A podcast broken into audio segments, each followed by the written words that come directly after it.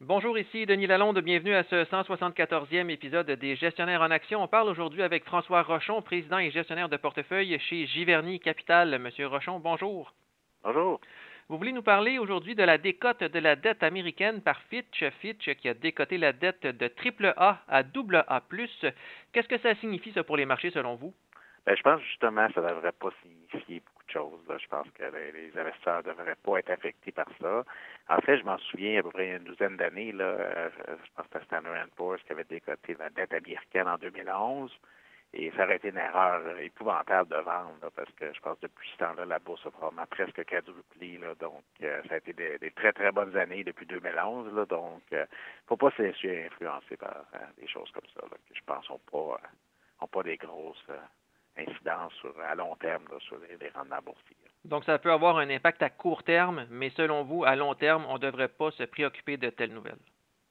à court terme, à bourse, tout est possible, mais je pense qu'une longue période, ça ne devrait pas avoir d'effet si on revient sur la dette américaine, comme vous l'avez dit, là, en 2011, Standard Poor's, qui avait décoté euh, la dette américaine également, à court terme, ça avait été une petite catastrophe sur les marchés, mais depuis ce temps-là, évidemment, comme vous l'avez mentionné, on a repris et amplement dépassé les sommets de l'époque.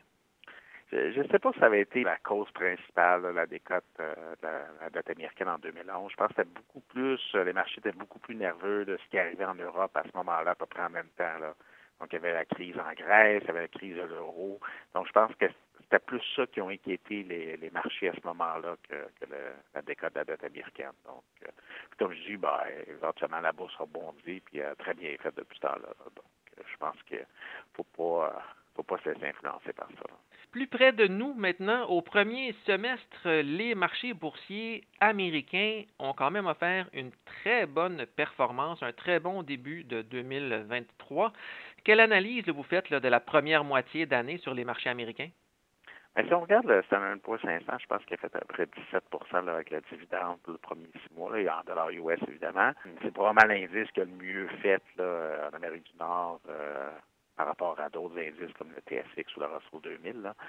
Euh, il est un peu trompeur, ce rendement-là, parce que si on prend les, plus importantes euh, pondérations du S&P 500, presque toute la performance est venue de là si on focusait, disons, sur euh, des, on éliminait, disons, le top 10, probablement que 490 autres titres du S&P 500 ont peut-être fait autour de 6 là. Donc, c'est un peu trompeur, ce 17-là.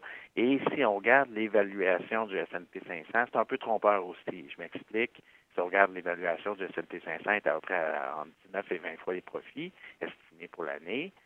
Mais si on regarde juste le top 8 échangés en moyenne à 31 fois les profits et la balance, les 492 autres transigent environ à 16 à 17 fois les profits. Donc, il y a une grosse disparité, presque deux fois là, euh, du co-bénéfice des du top 8, les méga 4 8 versus les 492 autres. Le top 8, ben, c'est Alphabet, Amazon, Apple, euh, Meta, Microsoft, Netflix, Nvidia, puis Tesla. Donc, ces huit titres-là, surtout euh, Nvidia, puis Tesla, puis Amazon, j'ai vraiment des, ratios assez élevés. Là. Donc, euh, ça, vient un peu euh, euh, embrumer l'évaluation qu'on peut faire, là, parce qu'il y a comme un segment du marché qui est cher, mais le reste est beaucoup plus raisonnable. Donc, selon vous, il y aurait des occasions à saisir du côté des 492 titres du Standard Poor's 500 dont l'évaluation est plus raisonnable en ce moment? Oui, et, et aussi dans tous les autres titres qui ne sont même pas dans le S&P 500. Donc, euh, les évaluations sont plus raisonnables quand on n'est pas dans le, top 8.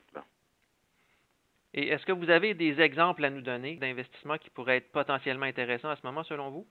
Bien, c'est sûr que les banques, euh, je pense que l'inquiétude qu'il y avait au mois de mars est un peu dissipée. Euh, les résultats au dernier trimestre étaient très bons. Là. On, par exemple, Bank of America, les résultats étaient bons. Le stock est neuf fois les profits. Euh, JP Morgan, les résultats étaient très bons. Euh, le stock est environ à dix fois les profits. On parle d'évaluation quand même très, très, très raisonnable, même historiquement plus bas que leur moyenne. Donc, il y en a d'autres, comme une compagnie comme CarMax, que j'ai souvent parlé. Là. Bon, c'est une année un peu plus difficile pour eux, mais je pense que l'évaluation, euh, si on regarde un peu plus loin, 2024-2025, euh, je pense que c'est très raisonnable. Et euh, il y en a plusieurs. Là. Ça, ça, tout ce qui est rapport, par exemple, à la construction résidentielle avait beaucoup corrigé l'année passée. les résultats sont quand même bons. donc, les évaluations sont, sont, sont raisonnables. Merci beaucoup, M. Rochon. Ça fait plaisir.